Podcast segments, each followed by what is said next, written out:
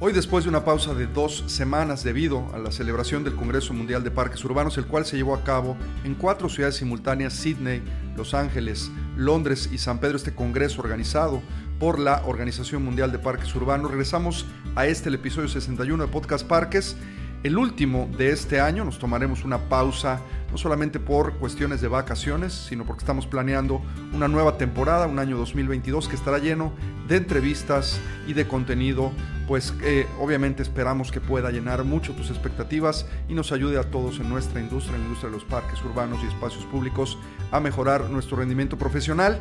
Estamos seguros de que será un año maravilloso, estamos eh, por celebrar el próximo año en México, seremos sede del Congreso Mundial de Parques Urbanos entre octubre y noviembre del próximo año.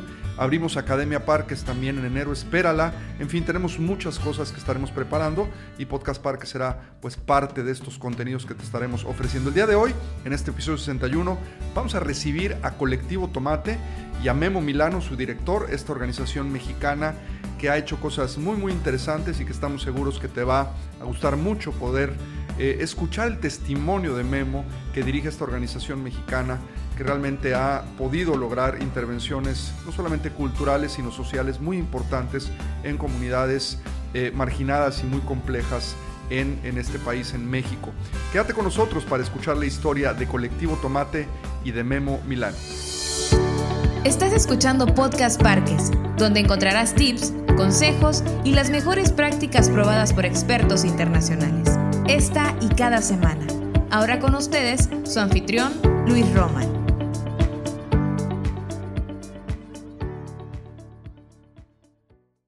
Bueno, pues me encuentro el día de hoy con un tomate maravilloso, este Memo Guillermo Milano, el director general de Colectivo Tomate. Comentábamos antes de entrar a la grabación, Memo y yo, que estábamos desde hace ya varios meses eh, cultivando la idea del tomate, de reunirnos en podcast parques con Colectivo Tomate, con Guillermo, para poder conocer más de esta maravillosa organización que en México está marcando muchas cosas de las cuales vamos a poder eh, platicar durante este episodio y también Memo, hemos hecho juntos, ¿no? Este, participando. Bienvenido a Podcast Parques, ¿cómo estás? Muchas gracias, muchas gracias Luis, pues estoy súper bien, muy contento de estar aquí contigo.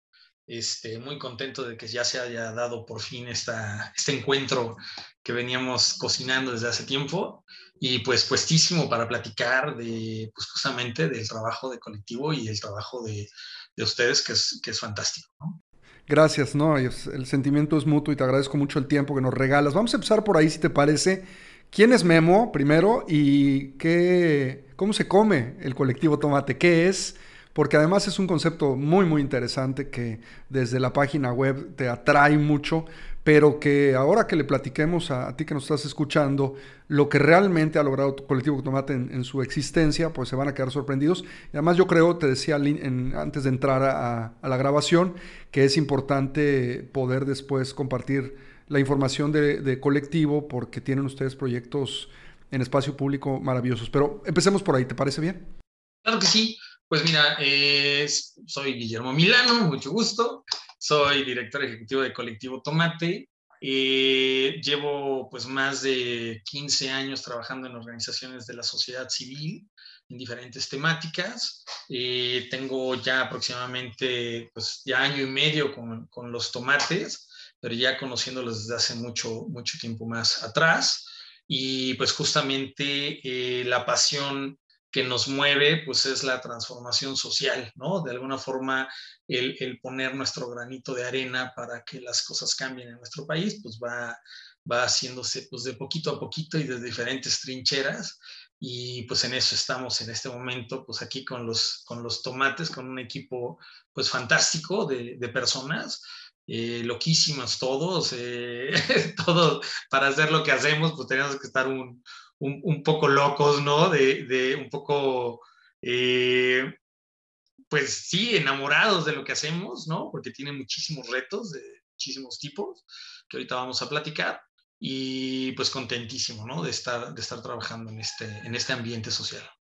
¿Cómo surge esta idea tan interesante, este concepto del tomate ¿Y qué tiene que ver con, el, vamos a llamarlo de manera muy corporativa, el core business, a final de cuentas la misión de la organización y lo que han venido haciendo específicamente en México, en, en espacios públicos, me parece, ya me corregirás, sobre todo en zonas siempre complicadas, ¿no? Este, de eh, de temas de crímenes, de cuestiones de pobreza, de marginación, etcétera. Pero ¿de dónde sale esto de poder? Ya no me acuerdo, ya no sé, porque de pronto es, confuso esto, si el tomate termina siendo un vegetal o una fruta, pero ¿de dónde sale esto este, y, cómo llegan al, al concepto de colectivo tomate? Pues mira, el concepto de colectivo tomate es que la semilla del tomate germina en todas partes, ¿no? Eh, trasciende y se expande. Y esa es una forma que ha tenido el colectivo Tomate eh, poco, poco, poco, ortodoxa, por así decirlo. Hemos estado en más de 22 estados de la República, hemos regresado a varios estados de la República este, varias veces a, a, pues a sembrar nuestros proyectos. Y justamente es eso, ¿no? Es la capacidad que, que, ha tenido el colectivo Tomate para estar en diferentes lugares con todo lo que eso implica y llevando pues eh, la misión y la visión de Colectivo Tomate a las comunidades y siempre poniendo a la comunidad como eje central de lo que nosotros hacemos, ¿no? Entonces, pues somos una, somos una fruta, sí es una fruta el tomate, este, pero sobre todo, y, nos ha pasado que dicen, ah, ustedes hacen huertos, ¿no? No, no, no, nada que ver con eso, pero el tomate, pues como este, este concepto de, de crecimiento, de expansión, de germinar, de cosechar, pues lo que se siembra en los proyectos en los que estamos. Oye, Memo, tienes muchos años trabajando en la sociedad civil organizada y año y medio trabajando con los tomates. Y qué bueno que me aclaro de la fruta porque nos va a quedar como dato cultural a todo mundo. Eso es muy importante. Nunca creo que hablamos del tomate como una fruta y me parece que hay que decirlo de esa manera. Pero supongo que los primeros años, ahorita ya hay una buena cosecha de tomates, pero los primeros años siembra fueron muy complejos. ¿Cómo empieza esto? Eh, ¿A quién se le ocurre? ¿Quiénes participan? ¿Y esto cómo termina siendo un proyecto que vive después de, varios años y, vive bien, muy bien, ¿no? Sí, pues bueno, yo creo que ninguna organización de la sociedad civil eh, está como en algún momento plena, ¿no? Siempre queremos llegar a más lugares, siempre tenemos proyectos por realizar, ¿no? Y siempre estamos buscando el recurso de cómo realizarlos, ¿no? Porque queremos llegar pues a todo el país y luego a todo el mundo, ¿no? Entonces, para nosotros pareciera que nunca es suficiente, pero siempre se empieza eh, pues con un sueño, ¿no? Y en algún momento pues era un equipo de personas, eh, un equipo de personas multidisciplinarias de diferentes eh, carreras, con diferentes profesiones, ¿no? Desde nutriólogos hasta una persona que es experta en temas de paz, eh, personas que, pues, les encantaba el arte y venía el arte como un conducto y una posibilidad para hacer la transformación. Y estas personas se unen y justamente pues empieza como una misión de unir el arte con la manera de, vivir los espacios, ¿no?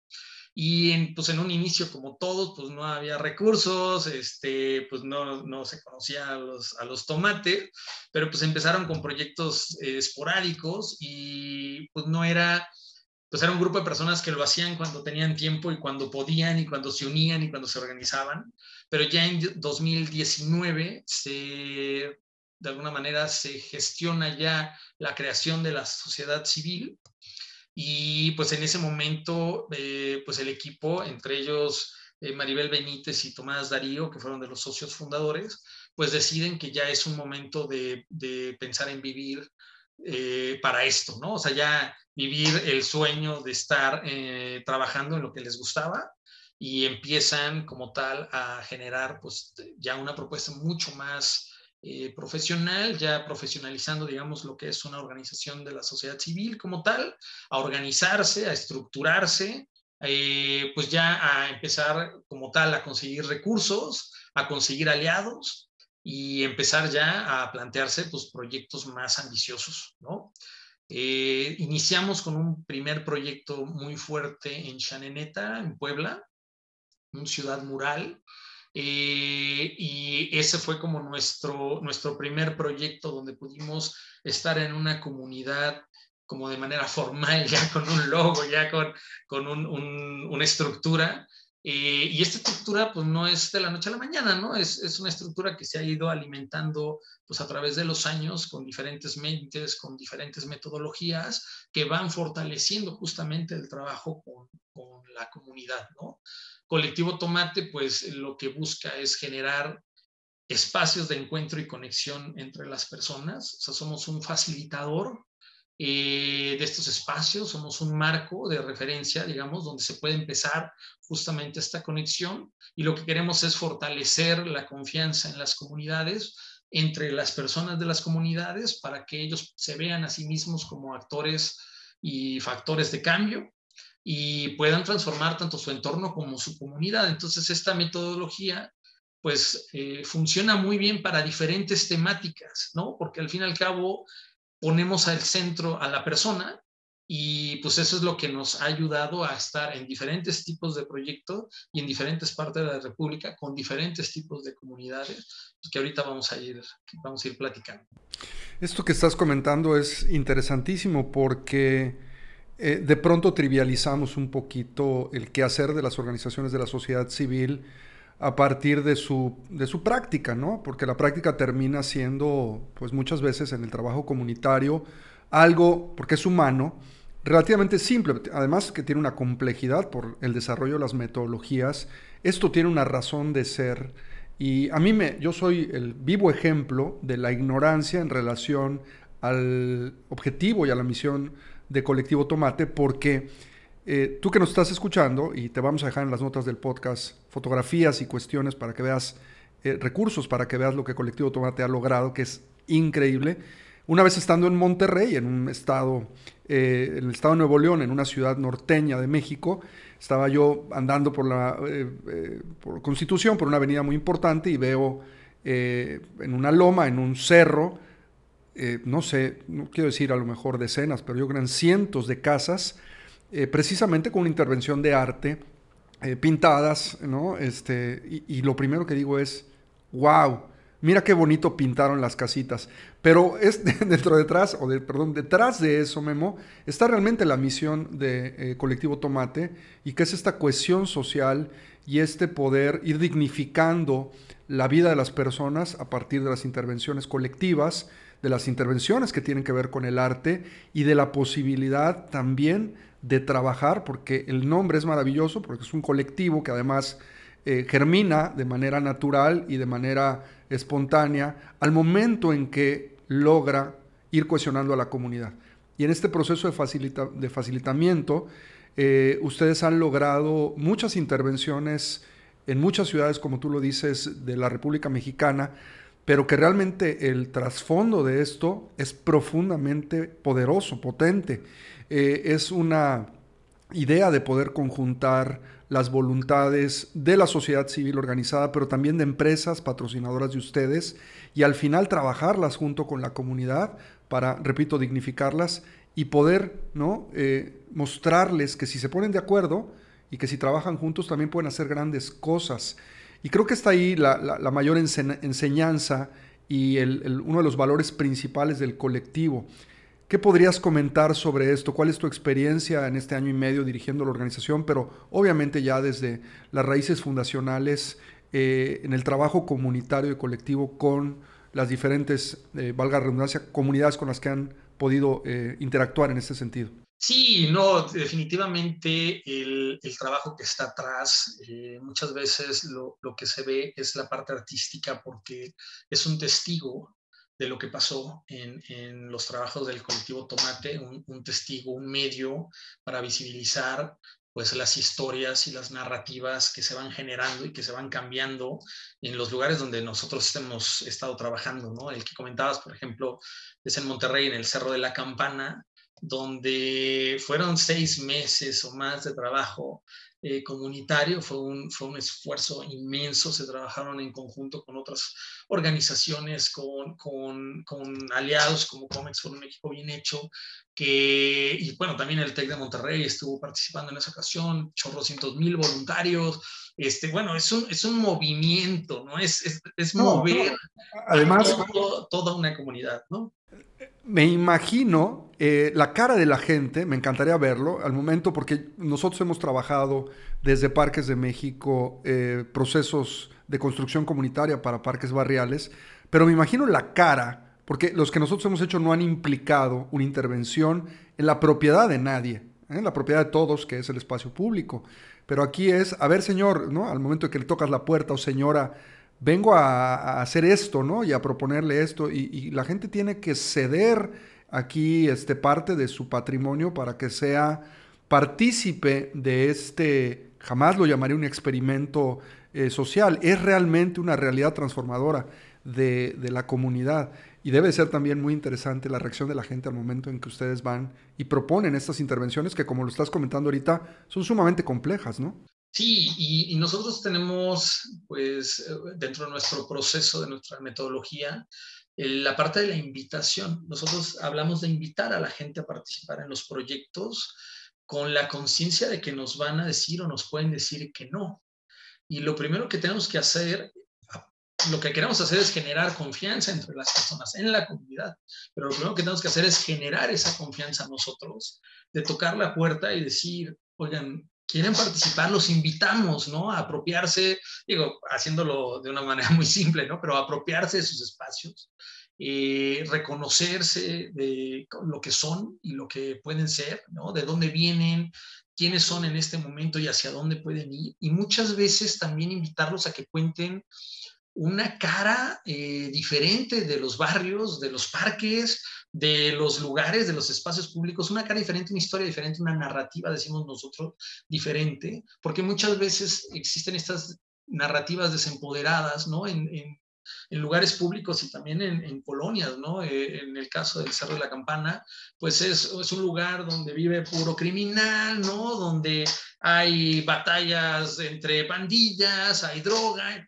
Oye, sí, pero hay un montón de gente buena que sale todos los días a trabajar, hay un montón de gente que está buscando oportunidades, han pasado un montón de cosas ahí que ya no son las que están ahora, ¿no? O sea, eh, era un cerro de la campana antes y un cerro de la campana después, y cómo podemos ir transformando esas narrativas, pero a través de las mismas historias de las personas y que los volteen a ver de una forma diferente. Entonces, el arte en este caso es un medio, se facilita, son nosotros utilizamos una metodología socioartística porque a través de, estas herramientas artísticas se pueden expresar cosas que a lo mejor no se podrían expresar de otras formas, ¿no?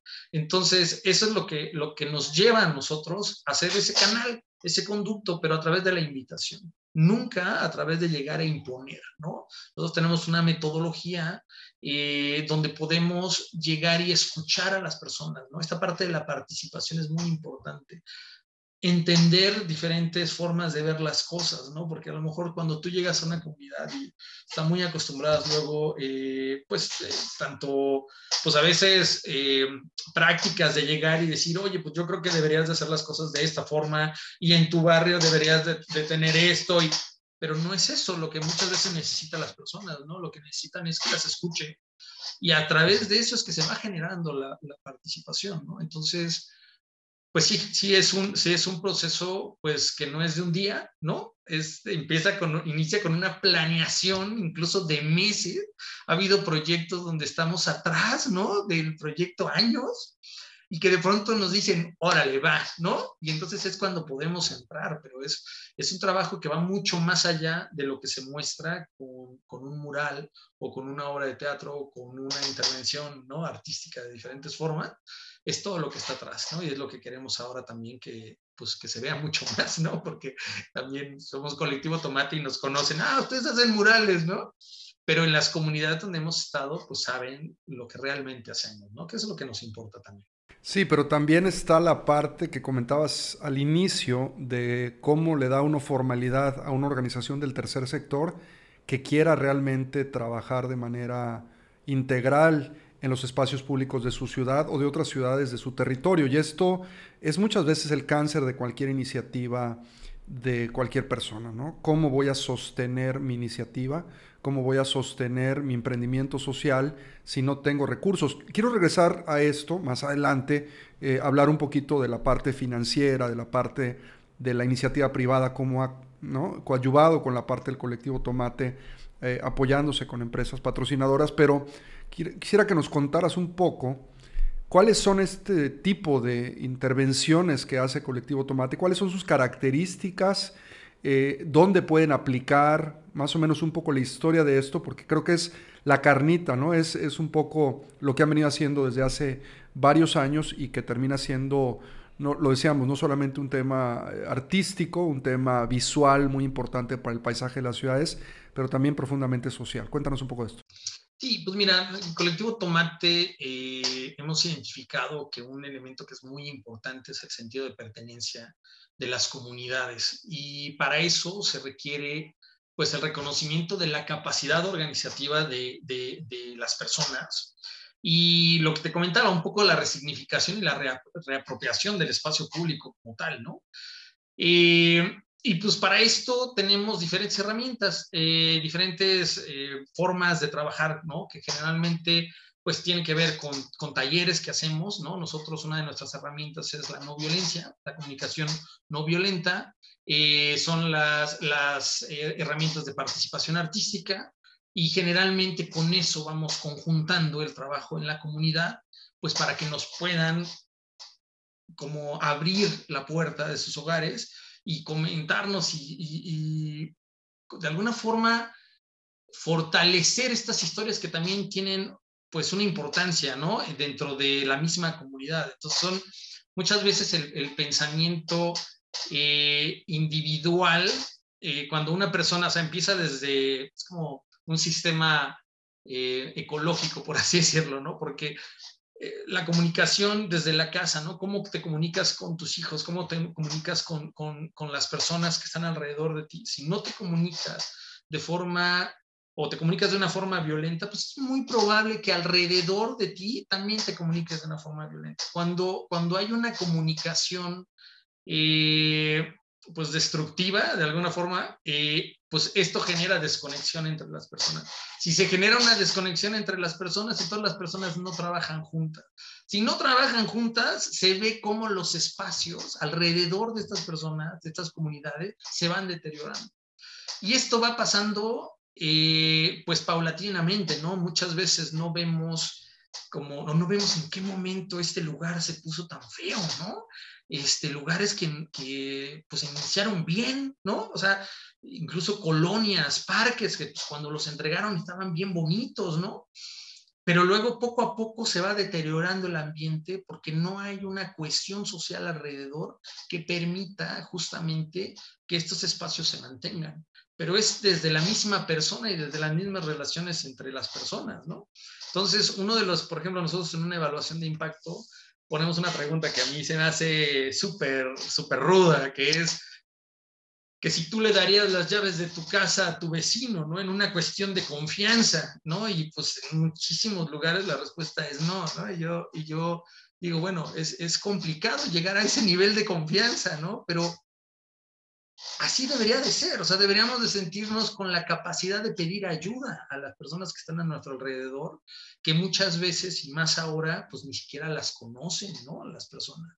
Entonces, cuando nosotros llegamos a un lugar, y te estoy hablando de diferentes tipos de proyectos, pero cuando nosotros llegamos a un lugar y empezamos a crear ese espacio donde las personas empiezan a conocerse, empiezan a hablar, incluso empiezan a dar sus puntos de vista, que no es que el de una persona esté bien y el de la otra mal, sino que empiezan a dar sus puntos de vista, entenderse, escucharse, es ahí donde empieza a haber una conexión. Y en esta conexión que se empieza a dar, empiezan a surgir iniciativas, empiezan a surgir ideas, empiezan a surgir como cuestiones de, oye, yo también pensaba esto, ¿no?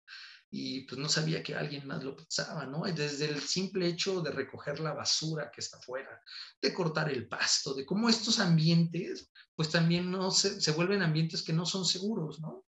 Y es muy chistoso porque cuando, es muy interesante, cuando empieza a mejorar la comunidad, se empiezan a organizar, pues incluso las mismas autoridades empiezan a, a darse cuenta que, ah, caray, ahí ya se están poniendo de acuerdo, entonces ya, eh, pues de pronto trabajamos mucho nosotros con iniciativa privada, pero también con gobierno, como para decir, oigan, hay que mejorar el espacio, ¿no? Entonces empiezan a surgir iniciativas, solicitudes y el espacio empieza a cambiar. ¿Cómo se hace sostenible? Pues con las mismas personas.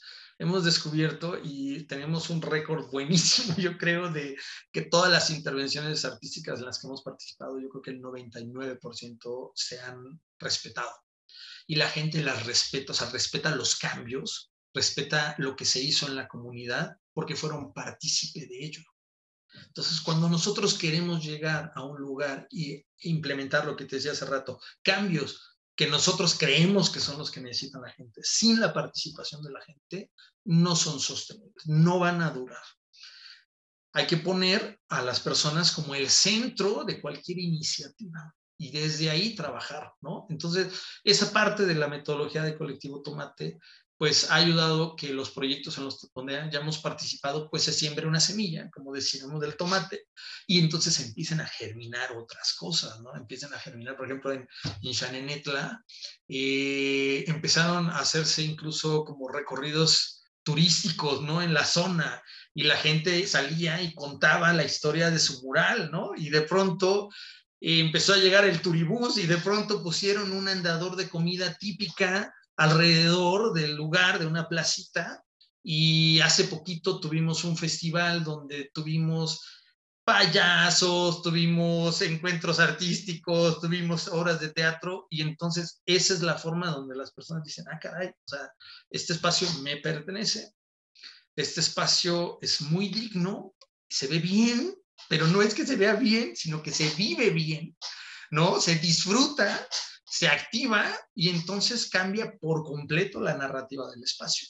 ¿no? Y eso pues genera otros cambios. ¿no? Entonces, eh, más o menos es la forma en que trabajamos en nuestros proyectos, pero con diferentes temáticas. Hemos tenido temáticas desde la recuperación del espacio público en un parque. Apenas estuvimos en Chihuahua trabajando con familiares de personas desaparecidas, donde a través del arte, a través de la participación, podían expresar pues, las exigencias, incluso las denuncias que tenían, y con la misma metodología, ¿no? O sea, es muy interesante porque es tu espacio, tus lugares eh, que pueden significar lo que ustedes como comunidad quieren que signifiquen, ¿no? Y se vuelven banderas de lo que recuerdan, ¿no? Entonces, cuando una persona se ve a sí misma haciendo las cosas bien, eh, es muy probable que lo pueda continuar haciéndolo porque ya se ven capaces de hacerlo. Entonces, es recuperar la fuerza que ya están las personas para la transformación.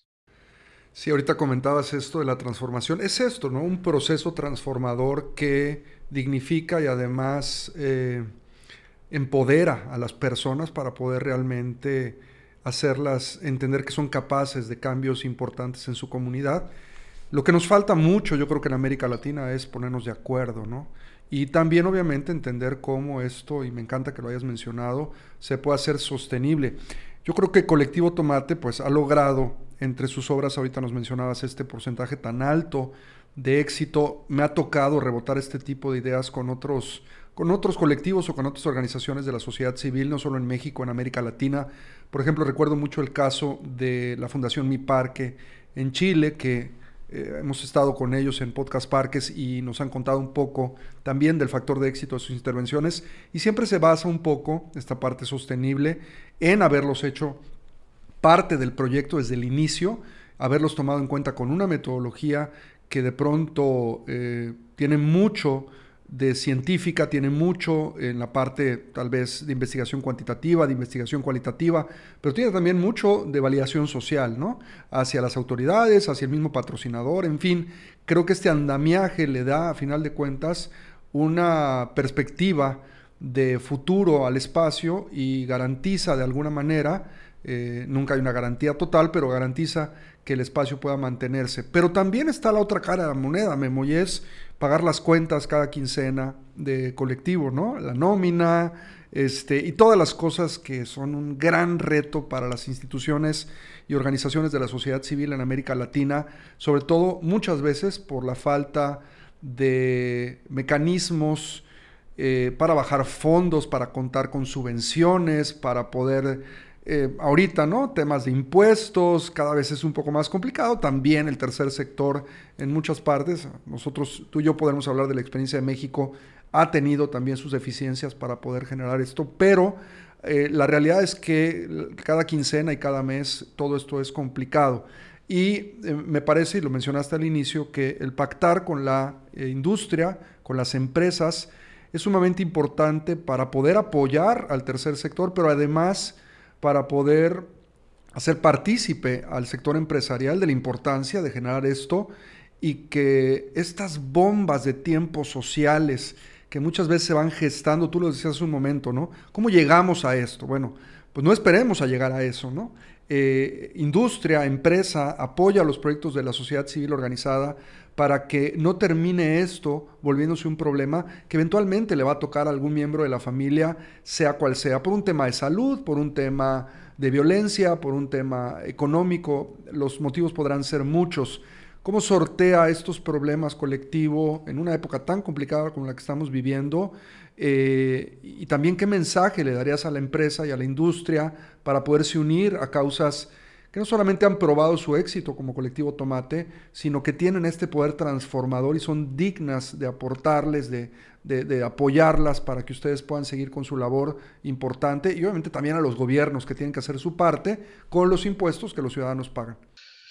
Pues sí, es un retote, es un reto enorme. Yo creo que para cualquier organización de la sociedad civil, nosotros, yo creo que eh, la base es el trabajo, es la constancia, es el profesionalismo, eh, son muchas, muchas, muchas horas no pagadas de trabajo, en el sentido de, que esto no empezó como está ahora, ¿no? O sea, también muchas veces, si tú lo decías hace rato, pues es un andamiaje es un andamiaje que se va construyendo y vas, pues, y aparte está súper buena la, la, analogía porque nosotros usamos muchos andamios, ¿no? Entonces pones el primer andamio y pintas la primera parte, ¿no?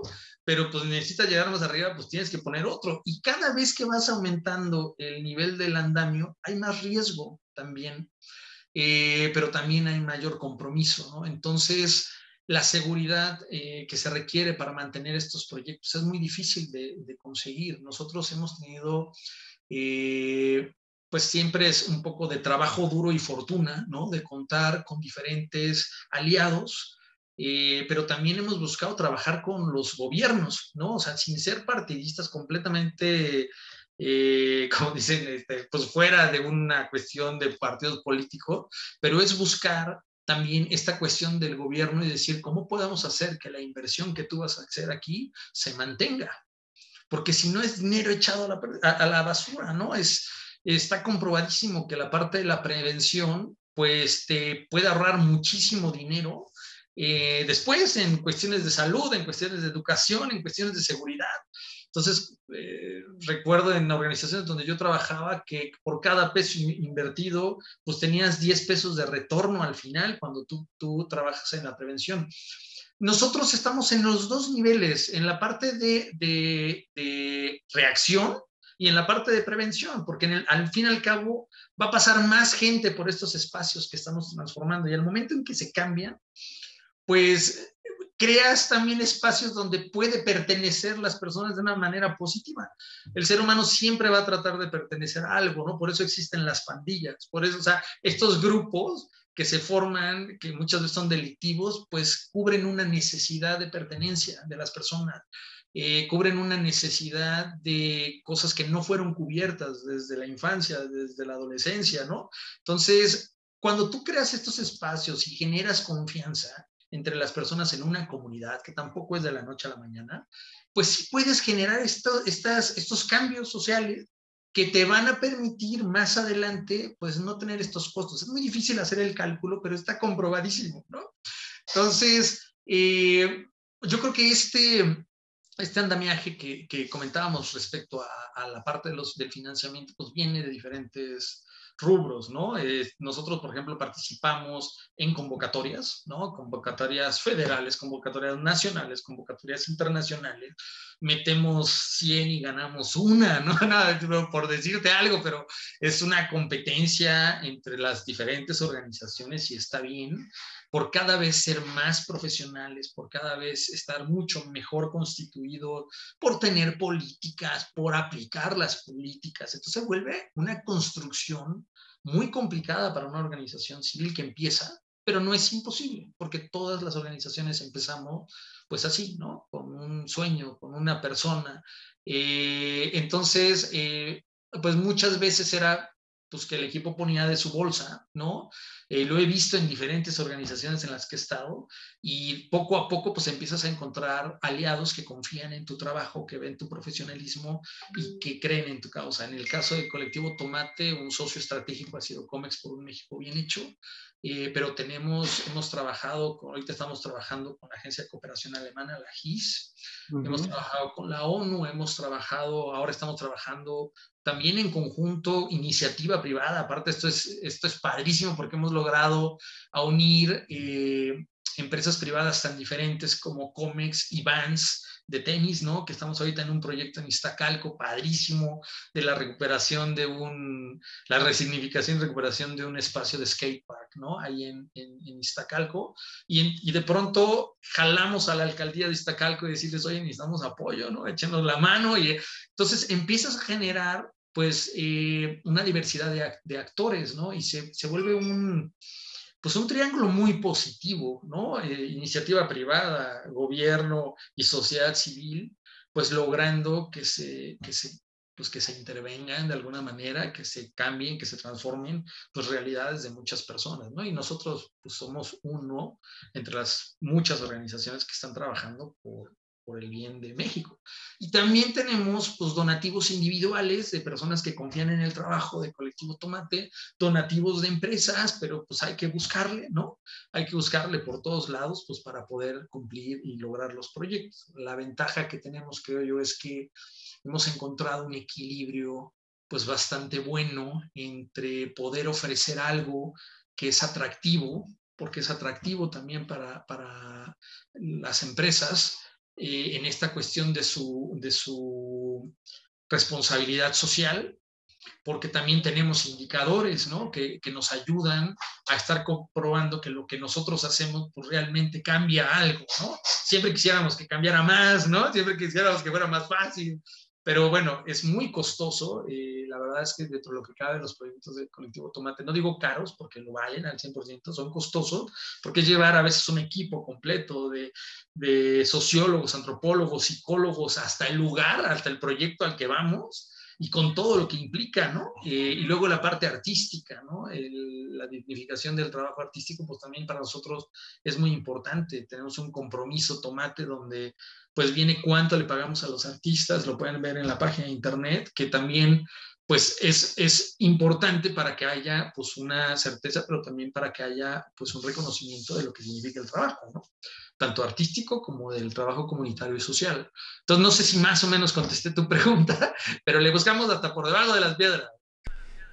Sí, por supuesto, debajo del arado donde están cultivándose los tomates. Sí, yo creo que el reto es muy grande y tenemos que ser muy creativos. La competencia por los fondos también siempre es muy complicada pero también a veces eh, siempre están los mismos a quienes pedirles, ¿no? Y eso también tenemos que ir logrando que haya más conciencia del empresariado de invertir en el desarrollo comunitario para mejorar las condiciones.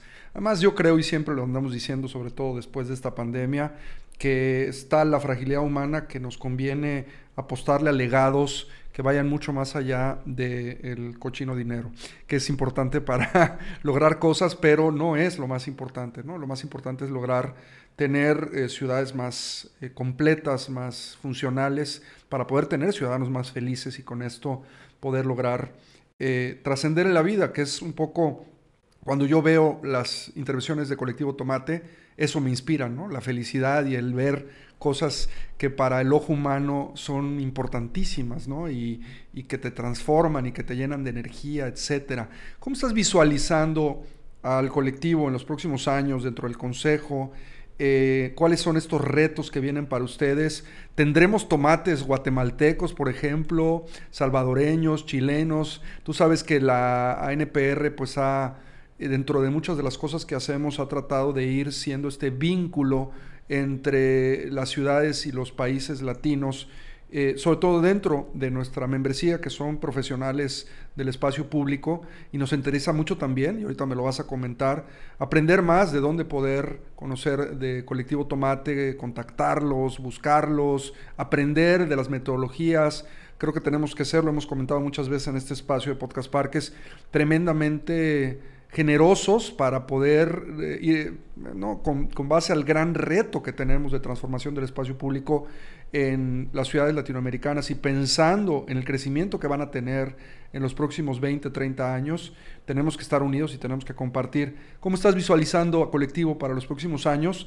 Y si en esta planeación está también la integración con otras ciudades latinoamericanas o crecimiento también hacia otros lados, ¿no? Mira, parece que nos leíste la mente, ¿no? Porque apenas hablábamos con el equipo el día de hoy de, de cuándo vamos a Guatemala y lo dijimos así, ¿no? O sea, no tenemos que ir tan lejos, vámonos a Guatemala, ¿no? Pero yo, yo creo que hemos ido formando este camino que en algún momento estoy seguro que va, va a trascender más allá de las fronteras de México hay mucho trabajo que hacer todavía en nuestro país. O sea, hemos estado a veces en un, en un estado, en diferentes municipios. Pensamos, por ejemplo, en Puebla, ¿no? Que hemos estado como en cinco municipios diferentes y decimos, nos faltan 200 municipios para estar, ¿no?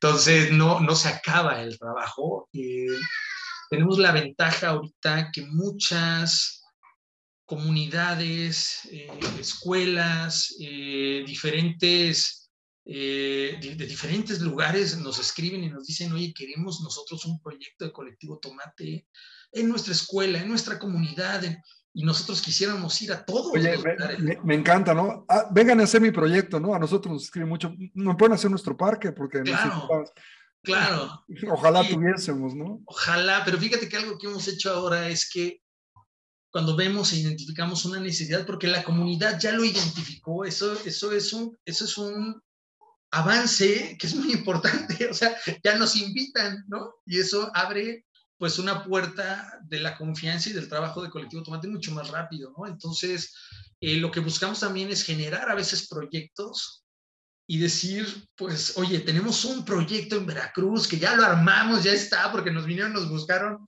¿quién nos quiere apoyar para que se vuelva una realidad, ¿no?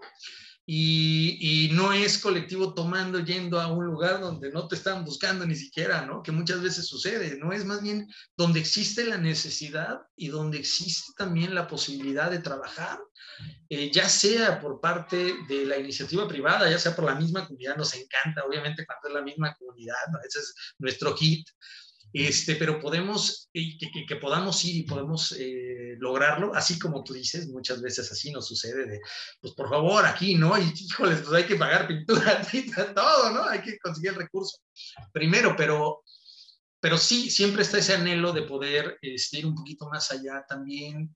Estamos mejorando mucho nuestros procesos de atención en la comunidad, o sea, eh, son buenos, pero queremos que sean mejores, ¿no? Entonces estamos tomando diferentes capacitaciones, eh, prácticas restaurativas, teatro participativo, eh, prácticas de paz, o sea, siempre estamos buscando cómo mejorar nuestra intervención en las comunidades para conseguir resultados, pues mejores resultados, ¿no? Por eso digo, es, es, es la palabra de hoy, es el andamiaje, porque vas entendiendo procesos que antes no entendías también el nivel de nuestros proyectos, este proyecto que te comentaba en Chihuahua, donde ya empiezas a trabajar con una comunidad muy dolida, ¿no? Muy lastimada, eh, muy maltratada, como son los familiares de personas desaparecidas, pues requieren otro nivel de capacitación, otro nivel de intervención. En ese momento nosotros tuvimos el acompañamiento de otra organización de la sociedad civil, que es el CEDEM, donde ya trabajaba, ya ha trabajado por muchos años, es una organización muy reconocida de defensa de derechos humanos, y nos acompañaron en el proceso. Pero ¿cómo podemos mejorar para la atención?